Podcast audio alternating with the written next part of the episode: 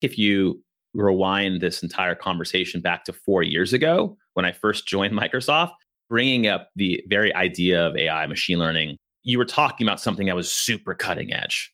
Like that was almost the point there was nothing but risk involved in those types of projects. So you really had to find people that were willing to take risks, that were willing to lose money, that were willing to put their not their careers but their reputations on the line with doing this new project and trying to inherit some new way of approaching problems. And i think if you fast forward to today now it's something that everyone is comfortable talking about. So it's a completely different ecosystem when you're talking about technology today. And i think very much at that time it was we can solve this with ai we can solve this with machine learning. Now those aren't even components in the discussion. Now it's tell us what type of problems that you have, because most likely we've solved it. And we've probably solved it by these following use cases that just so happen to use AI and ML, but it's nothing glamorous because it can be done. These items are in production. This technology has been vetted. This is proven. There's no more risk in this. The only risk is the type of data that you have, the type of investment and resources and budget that you have, and your time horizon. Welcome to the Data Binge Podcast, a library of discussions with technologists and business leaders, focusing on the human relationship with technology. Three, two, one, deploy.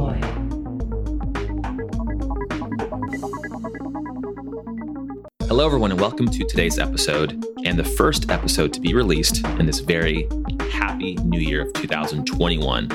I'm so very excited about this new year. It's an exciting time for us all to hit refresh on our energy levels, to set our sights on a new vision or visions, and to begin allocating our time to things that really matter within each and every one of us. I'd love to hear back about what matters to you this year. Is it friends, family? Are you planning to contribute to something or someone that will create impact in the lives of others? How are you manifesting the best vision of yourself for the next 12 months? I'd love to hear from you. And I'd love to share your thoughts or comments on a future episode to help inspire us all. So if you're feeling this talk track, drop me an email at derek at thedatabinge.com and we'll ignite the start of an episode with what you hope to achieve this very special year a year of grace, gratitude, recovery, and a year of vision. And now for today's discussion. Today's discussion features a live interview hosted by ChatMode, a technology system integrator focused on implementing conversational AI, located in Bellevue, Washington. This particular live discussion is part of a multi segment series, the ChatMode Insight series, a sharing of best practices, information, and insights around everything chatbots, voice, and AI technology. Some really fun stuff. Chad Oda, the host of the program and head of consulting at ChatMode, engages with me in this discussion around AI adoption, program management, and the realities of accelerating successful AI projects with the world's biggest businesses and organizations. This was a really fun discussion, and we talked quite a bit about topics that I just don't think are often discussed enough in the world of AI and machine learning. And Chad definitely agreed with that sentiment when we first started scheduling this time together. The ideas behind advocating for mission critical technological change with the most progressive, evolving, and accessible technology across a broad range of challenges. We really discussed challenges ranging from organizational politics, AI maturity within an organization, all the way to choosing the right problems to align resources to solve, are all part of this discussion with Chad at Chat Mode. I hope you enjoy. And if you do, please check out what Chad and the Chat Mode gang are up to. You can reach his profile on LinkedIn at linkedin.com forward slash in forward slash Chad Oda, C H A D O D A, with more information about him and his organization in the show notes. Thank you for listening. And I'm wishing you the very, very best start of an amazing year, our year. And now I bring you a conversation with Chad Oda. Welcome, everyone, to the Chat Mode Insight series, where we share best practices, information, and insights around chatbots, voice, and AI in the Microsoft ecosystem. Today, we are very privileged to have Derek Russell of Microsoft. Derek is the Data and AI Senior Specialist. On that note, welcome to the podcast, Derek.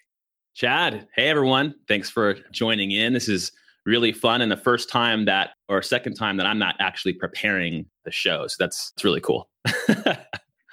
Absolutely. And then I know that I think you had mentioned before we jumped on here, your role has shifted as of today as well. Yeah. So you caught me on a good note. I know we changed the timing of the discussion several times because of election. Then we had a holiday come up. But as of today, I am actually changing roles into a from a data and AI specialist in Microsoft's manufacturing enterprise operating unit into a digital advisor in our retail food and CPG business. So, really excited about that. I'm still going to be covering a like for like type of technology set with the additional breadth of the Microsoft platform from devices all the way to HoloLens into applications and infrastructure, everything included. So, really, really excited about that. Congratulations. And you know that sounds super exciting. You get to essentially parlay a lot of the ai and data stuff and then just really expand that across you know different microsoft customers. And you know there's a lot of transformation going on today. But before we jump into sort of the more you know ai and sort of sales oriented questions I always like to ask a unique question before we jump into those. So, my question for you, you know, as a fellow podcaster, one that actually runs two additional podcasts, what is the most valuable insight that you've taken away? I don't mean to put you on spot, but you know, I'm sure you've heard a lot of different insights, but perhaps just a recent one, you know, a, a recent learning that you found really interesting.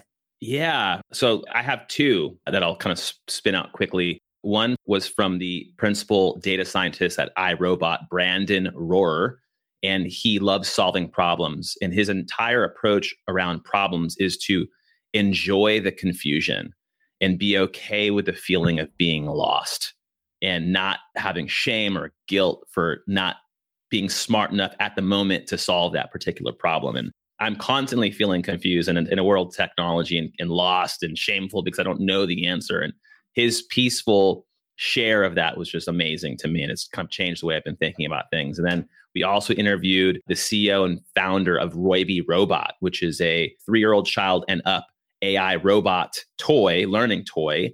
And I asked her for some advice about what parents should be doing, not only in a COVID world, but extensively and externally beyond to better educate our children. And she said, you know, just really understanding what they're interested in and giving them more unique opportunities to understand what they enjoy. So those two pieces of advice and insight were just monumental for me this year. That's incredible. You know, I think it's so crazy to begin to see how AI is just like touching every single part of our world, you know, from 80 year olds that for the first time are utilizing something like Amazon Alexa, you know, to children that are using robots to you know facilitate education and learning i think it's very cool stuff so i appreciate you sharing those things jumping into you know essentially your role at microsoft you know historically and now sort of moving into the new role here can you sort of give us a little context to how are you interacting with customers on the front line and you know from that what are they talking about when it comes to ai yeah. So I was in the data and AI space, in the vertical space for about a little over three and a half years at Microsoft. And from a technology perspective and from a skilling certification perspective, I was more of a business strategist. I have a business background. I don't have a technology background. So if I needed to qualify certain opportunities and bring really sharp people in different areas to the table based upon the use cases, based upon the customer interest, based upon the impact that we would have with our customers and their organizations, that's that mediation is what I would be involved with. And everything involving how data is ingested, where it's stored, how it's reasoned against with AI and machine learning, which I'm sure we'll get into uh, a little more in this discussion later. And then how you make sense of that, the reasoning with BI tools, so Power BI, Qlik, all those different things that people use today. What does that entire data journey look like? And holistically, that's how I would manage my impact with the customers in in every type of customer from manufacturing, the, the manufacturing vertical, which is net new for Microsoft, which I'm now leaving that organization and going into a, the retail CPG food, all the way to high tech and software, engineering, massive engineering organizations. And believe it or not, a lot of these organizations have a lot of the same problems. And if they don't have the same problems, they're still massive organizations. So the same framework and the same approach, the same type of empathy was used and needed to kind of understand what those problems look like. So that that's kind of what I was doing in that role and what others do in that role today.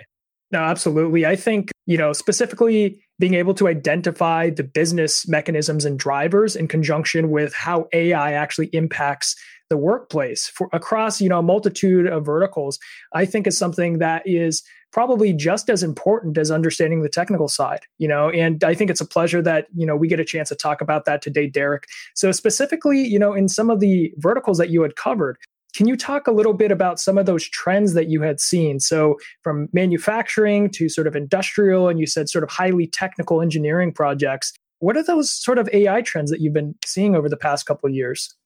Yeah, sure. So, when you think about what that particular business does, they're either oriented around projects or people or technology. And when talking to very, very technology intensive businesses like ISVs or even system integrators or any type of technology business, inherently, they are very good with advanced statistics and math and, machine learning and AI. And a lot of these things are built within their processes. So there's already a lot of that know how and business juice, if you want to call it that, for understanding what novel technologies and the reasoning against certain data can do for them.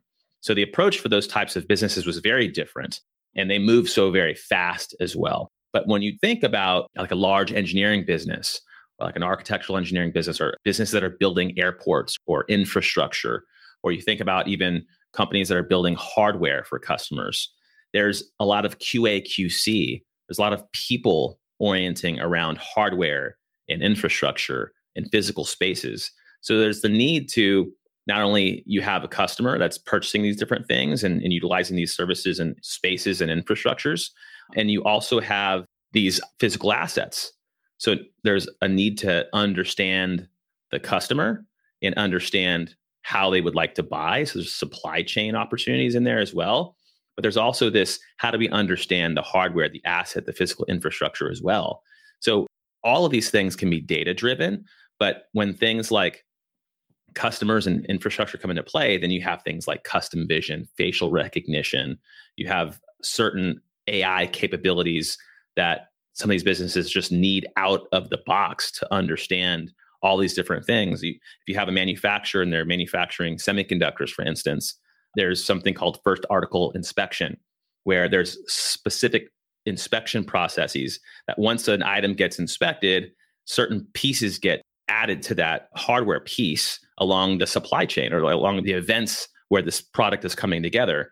And if you don't catch those issues very quickly, then it can be very expensive because then you have to take this very complicated piece apart and reinspect it. But things like vision can look at that in real time and understand what looks wrong, what doesn't look right with high probability.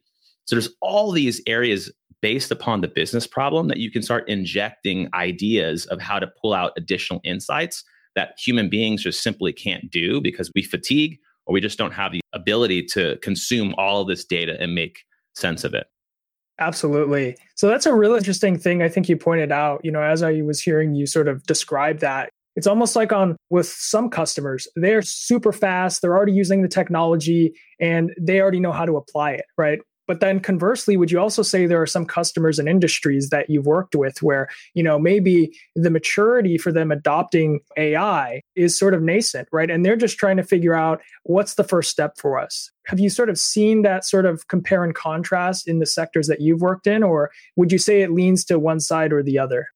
I think there's a little bit of both. I think if you're the way that you pay or create value to your shareholders is managing massive projects. The people that you inherently have within your company, the value that you add is you know, engineers and program managers and project managers. They're not specifically very hardcore software oriented people. Maybe you have an IT department. Many, maybe many times you may your IT capability supplied by a large system integrator like an IBM or something of that sort. So when you think about inherently the types of problems that these companies are trying to solve, the closer those problems are to technology and to software, the easier and the more, I guess, clear the path is to get them to understand what the more novel technologies can do for them, like the AI, like the machine learning and, and things of that nature, because you can't have those conversations with IT. Those are not IT conversations, they're business conversations. So you start thinking to yourself, what types of businesses have the ability to understand and are at the top of the maturity curve for understanding their data, knowing what data warehousing is, you know, stream versus batch, real-time data understanding and insights and BI and all these different things. Because if your organization is not understanding those things from a business perspective, then you really have to start further down the maturity curve with things like you know SaaS applications or point and click type of capabilities. You see that kind of stuff with Dynamics or Salesforce or some of these other applications that you see in these big businesses. But that's kind of how I personally look at it. You know, how close to technology is this business and how can we get them there? How fast can we get them there? Yeah, I think that's a great way to sort of articulate that. You know, so from what you said, it sounds like, you know, there's certainly a continuum of companies at different stages of that maturity life cycle. You know, some of them are super far at the end of the spectrum that, you know, get it and they have a multitude of different stakeholders in there those that are close to IT, those that are close to the actual business pain point itself.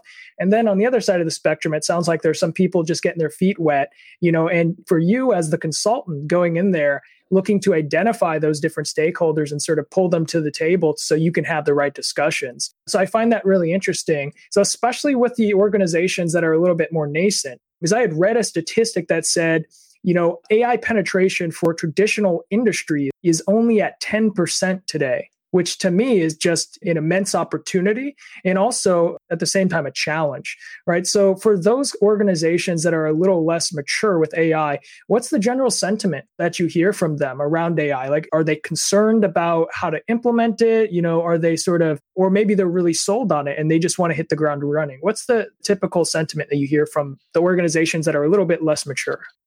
I think the answer is changing constantly because I think if you rewind this entire conversation back to four years ago when I first joined Microsoft, bringing up the very idea of AI, machine learning, you were talking about something that was super cutting edge.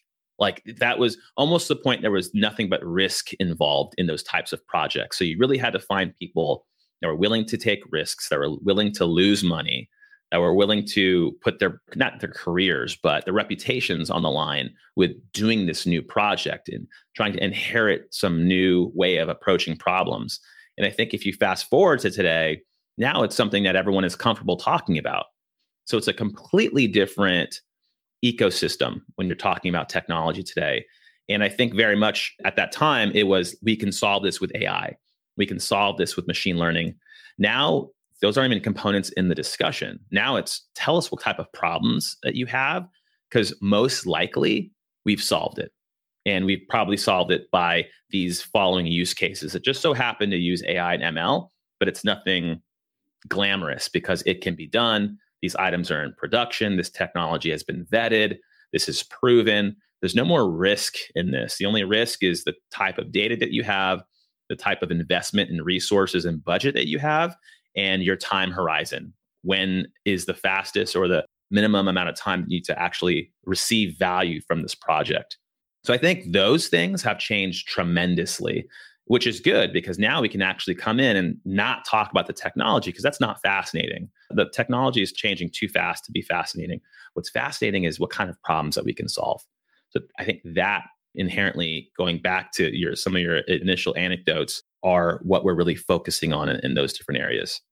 Absolutely. I totally agree. You know, I think the applicability of technology is far more fascinating than, you know, looking at it and being super enamored by how interesting the tech is. So I think it's encouraging to hear you say, like, hey, four years on, we're talking about use cases here, right? So I think a perfect segue for what we're talking about here is let's maybe just start talking about what's that process, right? So I think the first thing I heard you say, you know, earlier on in the conversation was, you know, we want to be, you know, as close to the problem right? As close to the people that sort of understand what that problem is. And I think that makes a whole lot of sense. And I would imagine that's probably maybe the first step, identifying those stakeholders within that organization where you can talk to and they're a subject matter expert on that problem. So if you don't mind walking us through, you know, a couple of steps on how do you identify that use case when you talk to these customers? I love this conversation. I mean, there's so much here to it because it not only is applicable to partners and engineering companies and folks that are trying to sell into these larger organizations, but it's applicable to these large organizations and how they're solving their own problems because inherently we're all in some type of advocacy mode. You're trying to advocate ideas for the purposes and incentives of your organization, or you're trying to advocate ideas for the purposes of your department or segment of the organization, if you're in marketing or sales or whatever. And the first thing is just understanding what the problem is. If I don't understand the organization, I read 10Ks. I know that sounds really, really technical, but it's not. The first three or four pages of any 10K will help you understand the strengths and weaknesses profile of that organization. So if you're cold and you don't understand what problems an organization has to solve, even if it's your own, I mean, there's public filings, there's data that is available to start understanding from a CEO level, C suite level, what those problems are. Some of the problems may be we don't understand uh, competition, we don't understand our customers deeply enough, or our customer base is changing. Well, there's a use case there. How can we help them understand what that customer 360 vision could be, that evolving customer 360? How do we reach out to those customers? One of their strengths might be intellectual horsepower of our sales force. So, one of the high tech manufacturing organizations I was working with, their competitive advantage was how smart their sales force was because then that sales force can then have really amazing conversations and impact with their end customers. So then from a strengths perspective, how do we bolster those strengths? How do we give those salespeople more data, more insights at their fingertips so they can be even more impactful to that end customer? So I think understanding the problem is super, super critical understanding the value that will be received from solving that problem and who will benefit from that that value who will be incentivized by that value and how is that incentive how does it weigh up against other incentives in the business? Right now a lot of organizations are cutting all of their projects from a manufacturing perspective and probably from an engineering perspective.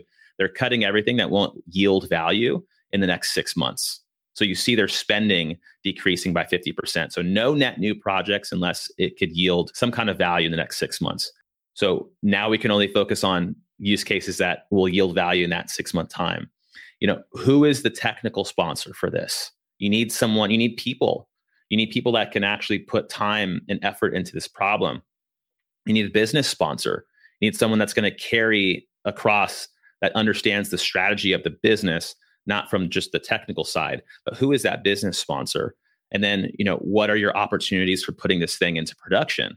A lot of businesses love science projects, whether it be political or to revamp their career or to be relevant in their organization. They love taking on these crazy new projects, or maybe they're just unorganized. You have to be organized. You have to understand that if you're going to put effort into this three to six month project, it needs to go not just be a pilot or not just be a proof of concept. Proof of concepts are gone. No one wants to work on those. They're not exciting. What's exciting is putting something into production in three to six months. So, those types of things are things that I think are most important when you're trying to advocate some kind of a project that will be adapting or using novel technologies like AI and machine learning. Man, now, I love that whole process. It's very systematic in nature. And just to sort of reiterate for people that are watching, and you know, I appreciate all the comments coming in. People are just saying great conversation. They love the conversation. So, you know, I think we're on the right track here talking about this stuff. You know, first off, you know, I like what you said. It's almost this, the same way you evaluate equities right? Do your fundamental research, you know. And you said, hey, I'm reading the. You're literally reading the uh, SEC filing filings of these organizations, not only to understand you know what are the potentially profit generators in the organization which gives you some sort of an idea of what metrics do they care about right? Or what directions are they heading or have they reported? So i think that's a great idea for doing pre-sales right? Come to the meeting prepared right? And then from there i like how you're taking those findings and essentially you're doing like an impromptu swot analysis right with the yes. stakeholders in the room. And they're already resonating with what you're saying because you know you're talking about the uh, SEC filing and they're leading you in that direction right? And then i think the other thing that you had alluded in this conversation previously was understand the time horizon right? Are we talking about 6 months? Are we talking about 2 years? What does that look like? And you know it's interesting that you mentioned it's almost like the sort of macro trends right now provided with the pandemic and how it's really like squeezing budgets. What you're saying is, especially in the manufacturing sector, if you don't have something that's going to be value generating in six months, we're not interested. Right. So I think that's really imperative. From there, I like what you said about, hey, find the champion, right? Who's going to be that executive sponsor, that executive champion that's going to help you sort of drive this thing forward? And then finally, how do you make this into reality, right? You know, and we're not talking about pilot programs anymore. And I think that part is fascinating. And I want to drill into that a little bit more. So, do you mind sort of giving a little bit more context when you're saying, you know, hey, we've moved on from this sort of like innovation budget pilot program mentality? What's that mentality you're seeing within organizations, you know, sort of around that concept? I think the majority of organizations understand and then all the components that we're talking about you know understanding scope and commitment and time horizon and the problem i think all of those things pour the bedrock for credibility like you have to have credibility when you come to the conversation. And one of the ways that you have that are all these different things. Because you don't have credibility if you haven't done this before. If this is a science project for you, it's a science project for the customer. And you, you really have to understand the fine line of those different things. With that said, again, you know, three, four, or five years ago, there wasn't very much credibility. So you had to do a proof of concept. You had to prove that the concept could work, right? But today, that's just not the case. We when you all the different things that we're using, the facial detection on our phones, the multi-factor authentication, when you get into an Uber, the AI running, which is on Azure AI, by the way, the AI running that the driver has to check in with before it's safe enough for him to log into the application and drive the car. All those things are in production. So when you go to a customer and you start talking to them about these capabilities and use cases that you've done before in the past, which I think it's critical to the conversation, this is kind of these are the things that we've done and worked on. What's interesting to you? We think this is interesting based upon your problem sets. I think those things take away this energy around we got to do a proof of concept.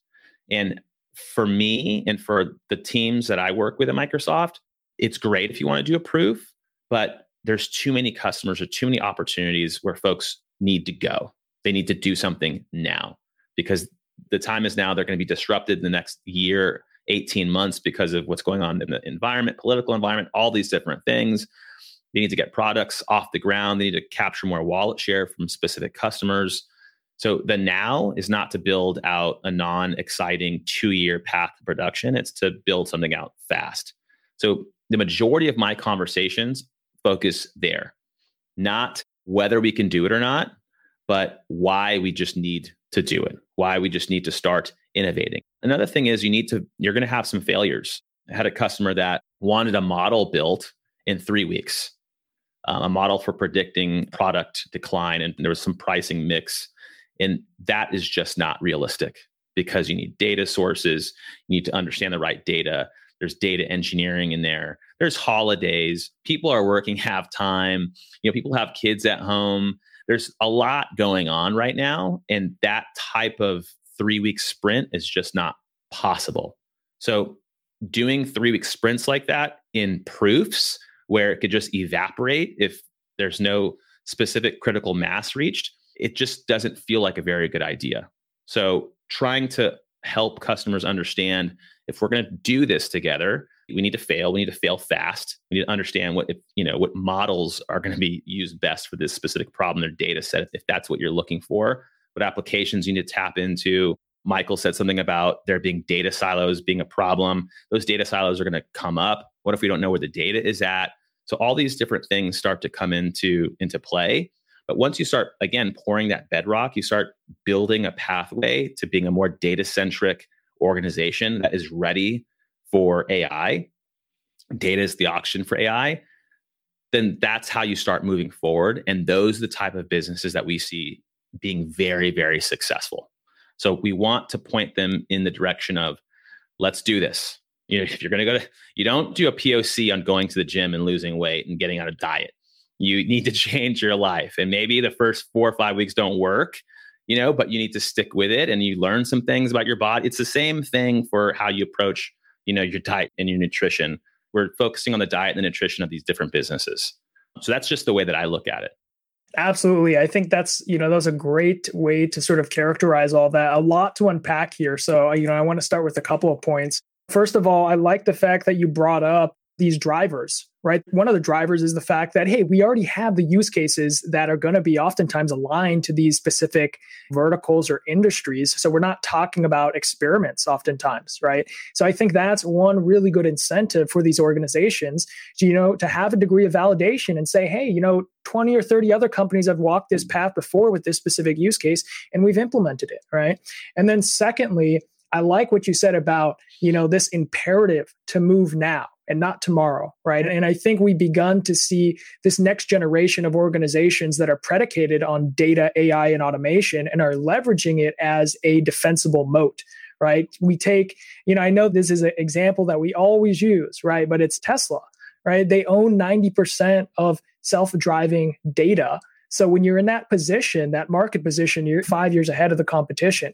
So for organizations to be able to start thinking in that mentality, you know, I think is really important. So I guess my question to sort of dive a bit deeper for you is number one, what is that strategy, AI strategy, you know, at just a basic level that we need to start convincing our customers to really embrace because i heard you sort of say it you know you said we need to prepare these organizations to be much more data driven right? And I think the interesting thing is when we contrast AI strategy to, I guess, a traditional IT procurement process, you know, it's different, right? You know, we're typically not telling them, hey, fail fast with a traditional IT procurement process, but with an IT strategy, there's a certain you know, methodology of thinking that a company needs to embrace to really be able to achieve those successes. So, how would you sort of characterize AI strategy, and how do you work with customers to get them to, you know, sort of embody these things? Yeah, that's a lot of context there, and you know, the one I love the Tesla example because like I'm constantly talking about Tesla because a they're the coolest company ever, and b you can talk about their technology in so many different ways, right? The, the beauty of the product, all the way to what the product is doing. One of the things that I've been very careful with is when customers approach us and say, Hey, we have so much data. Like we have petabytes on petabytes of data. That actually gives me a lot of anxiety and fear and doubt, just because that's like saying, Hey, we have a warehouse of 55 gallon drums of fuel. Let's go build a new airport. You know, like there's data is an asset, but the ability to harness that data and the culture, the AI data culture of how to approach the data, understanding why it's valuable, understanding where it's at, how it's cataloged, how it's meta tagged, how it's looked upon, when it's used, where it's used. Is it in hot storage, cold storage? Is it readily available? Are you getting rid of it? Is it accurate? There's so many different things embedded in the data culture. So Tesla is a data culture. You know, it, it goes back to this idea of a of digital feedback loop. They understand what it's like. Let's say they start, they had zero data today, like all their data got erased. All they would have to do is get into one of their vehicles or get have their customers get in their vehicles and just start driving the things. Because now you have this flywheel, this digital feedback loop flywheel start to spark. Now you have a customer, you have a product, the product's feeding telemetry into the, their main, you know, CPU or their data hub that's feeding co- information back to their sales engine, how designing the car, how they should be designing it, stopping it, braking it. All these different things start to work together in this digital feedback loop. And that all comes from culture. They believe in that flywheel of data, they believe in that digital feedback loop. And if you can start to look at things from that perspective, then you can start to understand why data is important to you and why you should be harnessing it. So I think those things are super important to consider and I know you had a tail end part of your question. What was the tail end question that you asked? I think you sort of you pretty much covered it, but it was like, how do you convince them to sort of begin to embody this? Because you yeah. know, culture is is a very can be difficult, right? Yeah. yeah. You know, technology can be easier than culture sometimes. So, like, how have you sort of seen culture, you know, rolled out specifically around being more data driven and sort of AI positioned? Yeah, I think it has a lot to do with this idea of credibility and you know all the things we discussed like coming to the table understanding their problems but then understanding their organization. And in this new role i'm doing we're, we're doing a lot of exercises and training around how to build empathy how to get closer to customers problems organizationally through design thinking and different exercises and how to inherently understand those problems. But i think that's what you have to do that's where we're going. It's this idea of empathy you know, interviewing people, talking to multiple different parties, talking to all parties. Being at Microsoft, I constantly tell our customers that we are the marriage therapist between IT and the business or OT because there's no fluidity there. And that fluidity is part of a culture challenge. So, how do we come to the table, or any person or any organization come to the table and create credibility, fluidity, transparency, integrity, empathy, all these different things? Because those types of things, I think, encourage a change in culture. Another node of credibility is a quick win. We consistently talk about quick wins. Like you need to show value ASAP. No one's excited about a two year project. You know, no one's enrolled for even two years anymore. So, and I've had I've been on two year projects, and it's like the most unfascinating thing in the world. So it's like, how can you build that credibility and help them get a quick win fast, and then help the organization if you're working with marketing, working with sales, working with operations, whatever. If you can take that quick win and then you can invest in it yourself, invest your own time in it, your own effort together collaboratively as a partnership, then you sell that idea, you advocate that idea into the other parts of the organization. And I think that's the easiest and fast, it's not easy, it's, it's the fastest and truest way to try to change an organization's culture. And we've done it many, many times. I think those are all great examples. And I absolutely agree with you. You know, I think that the quick win, the low hanging fruit enables a lot of that validation. And, you know, I think that really is the crux of AI transformation. You know, mm-hmm. it's like, let's not try to pick the most challenging problem, not because we can't technologically do it it's because you know internally we don't have that culture to not only get people to sort of buy into it but also the core competencies have to be on both sides of the fence right? You know as a consultancy we can come in and build you something really fancy that works well but someone's going to need to manage it. There's going to have to be some sort of extensibility in the future. So i think there's that function there too of also you know let's start on something small right? Show the validation, get people to begin to build that core competency. So not only are they confident to evangelize it, but also they can start building some things in house on their own with the tools we can provide them. So I absolutely agree with that sort of you know methodology and i think more companies today should start to consider that right we can do low hanging fruit it's this idea and I, I love to call it low effort high value you know, and, and folks come to the table with all these ideas and like, oh my gosh, for knowledge mining, for instance, how can we understand different artifacts, PDF, Excel documents, data stores, all these different things in our enterprise? Where do we start? And I'm always like, what is the lowest effort, highest value use case that you have? Let's start there. And every single time, only one idea comes back because it's very clear what that low effort, high value thing would be. If I want to score some points with my wife this weekend, like I know what the lowest effort, highest value things are I can do around the house. That's just like they're easy. They're one or two things typically. You know, if you start working on those things, others will start to see that what you're working on and also agree, yeah, that is low. We can do that. We can handle that. There's more credibility built there within that flywheel. So I think that very approach is, I think it's super important. And then, secondly, just a quick thought we interviewed the director of intrapreneurship at the Microsoft Garage, Ed Essey. And Microsoft Garage is a program of change at Microsoft for innovation and innovating new ideas. And he wrote up this paper, this entire idea of what his team is doing on a global scale. And most corporations, when they focus on innovation, they focus on the fruit of some innovation, like some one hit wonder. We're going to have this one product and it's going to be awesome. And we're going to have XYZ revenue yield from it. That doesn't work because you're only focusing on that one fruit. Others try to have this tree approach to innovation. So soil trees fruit. They focus on the trees. You know, they create this momentum. They get some top-down leadership involvement. They create an SVP of innovation. They have some people involved. They're funding some of this stuff but still you're lacking that inclusive culture. You're lacking an organization wide approach to how you bring the most brilliant minds together. And yeah you may have a couple trees that yield some fruit that could be harvested once or twice but what does it look like to actually create that soil? Bringing in the best minds across the entire organization together in a diverse and inclusive kind of ecosystem where all ideas are good all ideas can be compared against, and you're really having a more meritocratic view of the best products win. So, those types of things I think are really important. And it starts with innovation in terms of change management.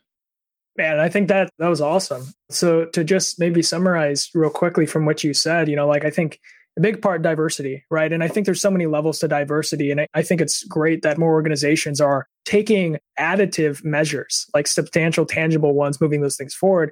And then I like what you said too, because it, it put an idea in my head. You know, we see some organizations begin to create these centers of excellence around artificial intelligence internally, right? So if we can sort of take those low effort, high value projects and take the learnings from there and put those in those, you know, sort of cross department access to those resources. Now you got different people different stakeholders thinking about this the brightest minds so i think that was a great point by you. I want to shift gears a little bit because i heard you say something specifically around some low hanging fruit use cases, right? And mm-hmm. I heard you say data mining, getting access to knowledge bases. So I wanted to segue a little bit to talking about how are you sort of seeing your existing customer base or existing industries right now begin to adapt, you know, chatbot solutions internally? Because I think the knowledge base one is just very popular right now. We're seeing it with our customers or even voice. Like, how are you sort of seeing that right now? Yeah. So we have been doing so much work around call center analytics, real time call center analytics, changing the customer experience profile through chatbots. As you know, we have our, our Azure bot framework. We have Power Virtual Agents, a number of different product suites that are beginning to merge together across the fabric of our ecosystem. But the use cases that we see the most are internal type, like business optimization. You know, we have an IT department. There's some kind of I someone needs help with something. Like I just this morning, I needed some help from FedEx, and uh, FedEx is personally not. I just got a notification from them on my, my iWatch. They're not a customer of mine, but I tried to find out some information about a package, and I went in through their their website and I used their chatbot and the chatbot experience. And this is my own. This is I'm not speaking for Microsoft or speaking for any other. I'm speaking for myself my, as a customer. There's no way for me to communicate with their systems or their ERP or their supply chain or their none of that. The driver, uh, it was completely obsolete in terms of me having that communication profile. So a lot of our customers see that and they want something better.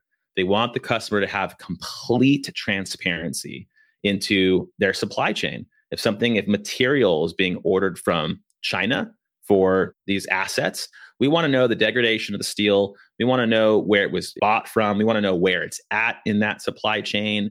It's all about this idea of transparency. So I think the chatbot fits in that realm because it gives you that transparency, whether it be you having you forgetting your badge at work and you just need to reset something or order a new badge and you can log in very quickly and communicate with that kind of bot.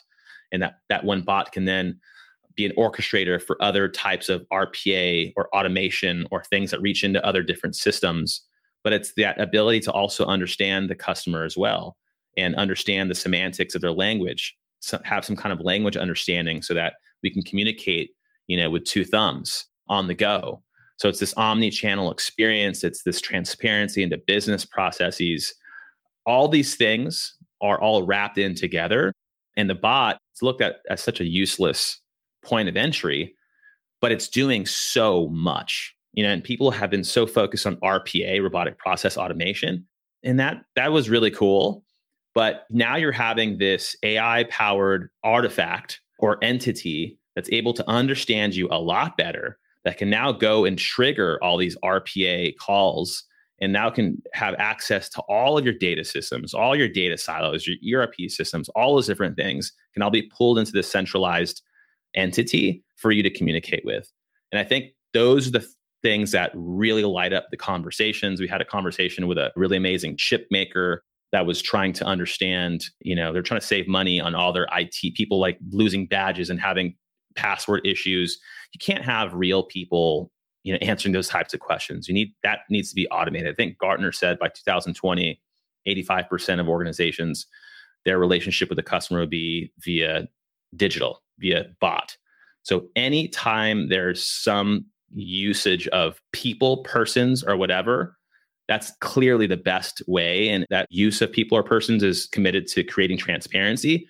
That's the first place to light up a new opportunity to use AI, to use applications, to use technology to completely rid the static nature of that dilemma and have the human don't fire them We're not at like that. The world of the Terminator that, that doesn't exist. What you can do now is have those people focus on their proprietary functions. Know that was long winded, but that's kind of the thought process across those different areas. No, absolutely. You know, I, run into sort of some of the same conversations too. It's almost as if, you know, when people look at automation technologies, sometimes they're looking at chatbots in this very monolithic perspective. And it's just like, it's sort of clunky. And it's like, you know, hey, if we sort of decouple what this bot is doing, it integrates a lot of these existing technologies that you're probably already implementing right? And the chatbot itself is just sort of like a, a mechanism to access these things, right? And automate these things more efficiently. Because I like what you said about integrating RPA into it. I think chatbots and RPA are just this perfect combination of things in addition to taking advantage of existing API endpoints, right? Because now you have this like ability to orchestrate powerful automation, you know, both externally, you know, as you were mentioning, and internally within organizations. Because you're right, there's a lot of use cases that don't really require a higher degree of complexity, right? Or uh, excuse me, a higher degree of where people shouldn't be spending their time is what I'm trying to say. You know, yeah. trying to process lost identification cards or passwords. If we can sort of lend those things off, now you enable that person, not replace them, to be, you know, 10x more effective, a force multiplier, if you will. So I think there's a whole lot of opportunity there. I think maybe an interesting segue you started talking about almost your vision of the future here, right? You said, hey, you know, I want it to be fully transparent. It's going to be omni channel. We're going to be integrating and sort of layering these technologies together. So, for your personal opinion, like paint us a picture. Like, what do you mm-hmm. see as sort of the future when it comes to chatbots and voice and, and perhaps even, you know, other automation technologies? Yeah, that's a, I very, very, very, I don't, I don't very often live in the future in my current role. And that's only because the majority of businesses out there just aren't there. They are yeah. still, you know, their servers are still in data centers. They're still using very, very slow and legacy communication protocols. Like you get on call, like many of these customers don't have a Teams. I love Teams, obviously. Don't have a Teams or some type of call platform where their data is integrated into it there's AI integrated into it. We have bots in Teams. So, for instance, there's a request that I, I needed to make to our Microsoft Technology Center to have a showcase AI discussion with some leaders and one of our customers, I can create the appointment or the project or the application or whatever the, the request inside Teams, and I'm done. There's no email. There's no additional like steps I need to make. It's talking to our CRM system, which is talking to our scheduling systems. It's automatically pinging through flow and other types of triggering different groups that need to be added to this type of request and then automatically get an email. Like that future, I already live in today just because I work at Microsoft and we've designed productivity tools. So it's very easy to be in it. But when we talk to other customers, they're just not there or they're getting there and it the current state for them is just amazing and they can't even imagine like a couple steps beyond that so i think it's we're having a discussion with a, a leader a sales leader on wednesday i believe tomorrow. And the whole conversation is going to be about this idea of do you understand who your customer is? Do you understand what they're doing? Do you understand what they're seeking? Do you understand how they're changing?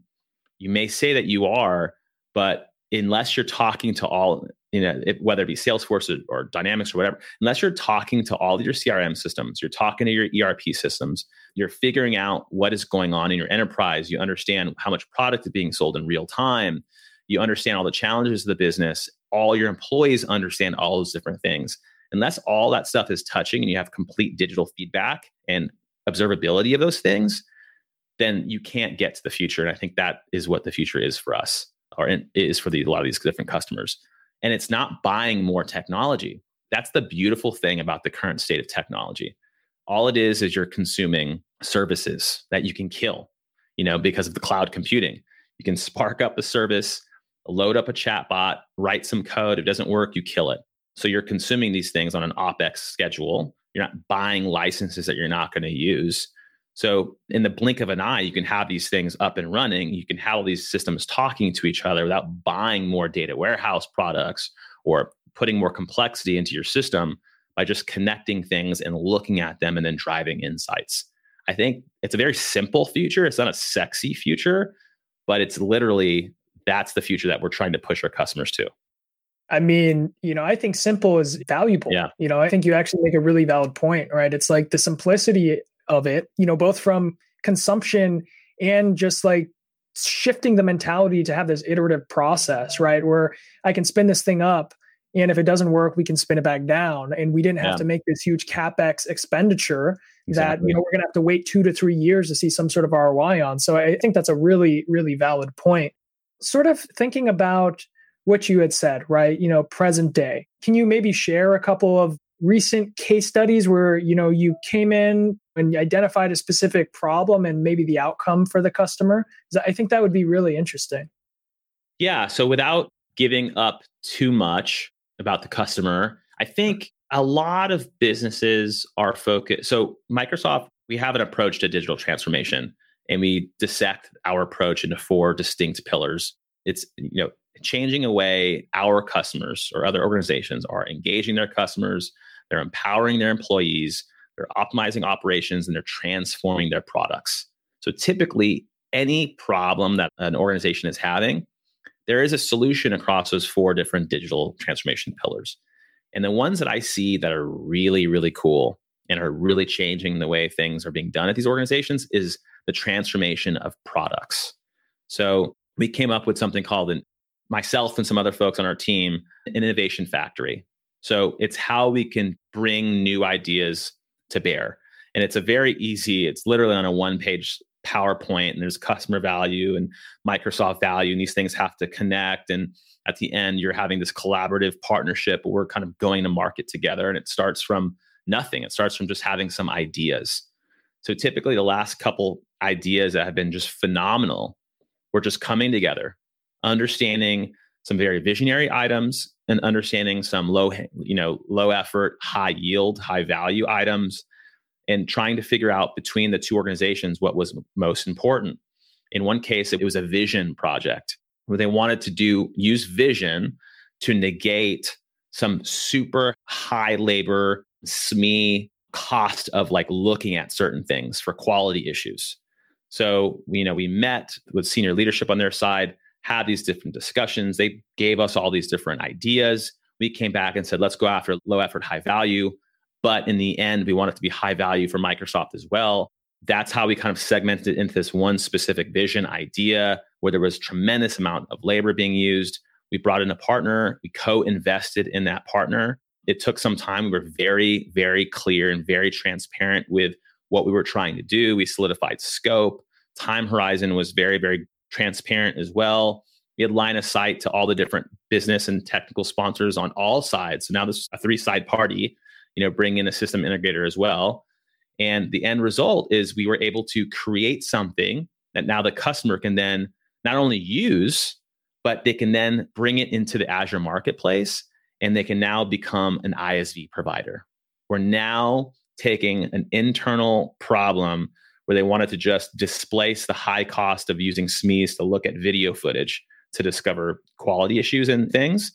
And now we're able to build a solution that exists in the Azure marketplace that now the entire sales force at Microsoft can then sell into their customers if their customers wanted to use the same thing. And this end customer now has this new product and now they're becoming this technology company. I think that type of scenario are the most fascinating scenarios that we get to work on. And I think being at Microsoft, that's one of the reasons why I love working here. We have that full scope and range of being able to do that because we don't compete. We don't sell diapers on an e-commerce website and we don't build autonomous cars. You know, we build really cool tech for companies that want to adopt and build really cool tech. So that's just one example of something I've been working on. Man, that's super exciting. That model is just transformational, right? You're maybe taking like a traditional you know, within that specific department, it being a cost center. And now you're changing that into potentially a revenue generation channel for this organization. And I think that I think just sort of speaks volumes in this like shift that's going on, right? We're moving from capex to opex in regards to how easy it is to spin these things up. You know, not only can we sort of apply the data automation and AI for that end customer, but also can sort of parlay that into a product or an ISV offering they could sell. I think that's just a huge opportunity to start to rethink how organizations are going to be competitive in the next 5, 10, 15 years. So that's super exciting. Really appreciate you you sharing with us that case there. So I know we have about five minutes left. So what I always like to ask before I end these interviews is, you know, hey, we work in a very sometimes it's innovative. There's a lot of ambiguity around it. We have to grapple with the unknown sometimes when we build these new projects, you know, with artificial intelligence and automation. So at the end of the day, Derek, what keeps you inspired? What keeps you motivated? I think, and I have this podcast, I think I I don't know if I mentioned it yet on this call, but the Data Binge podcast, and it's focused on interviews with technologists and practitioners in the world of technology and business and other areas for the sole purpose of understanding and creating better relationships with human beings and technology. I think it's so important to talk about AI and to talk about the context of AI to our personal lives, to talk about diversity and inclusion, to talk about why AI may or may not be good for educating our children in the case of the robot we discussed earlier today. But to have those conversations are extremely important so that we're not building things that are going to be dangerous for our society or the technology is only in a subset of people's hands where they can build things that impact our society. So I think educating our youth, educating girls, and educating Hispanics and African Americans and all these and Asian Americans and all these folks, just specifically in our country, but also externally, how do we get them the tools, the Wi-Fi access, the curriculums, the Python and the C and all the different languages so that they can start building things on their own so that we can truly just democratize the power that these tools can make. I think that is so important for all of us to understand. And if you're listening to this call, you're watching this call, you probably have all those skill sets and tools. But how do we spread those out to folks that just don't? Because it's just going to be better for our world.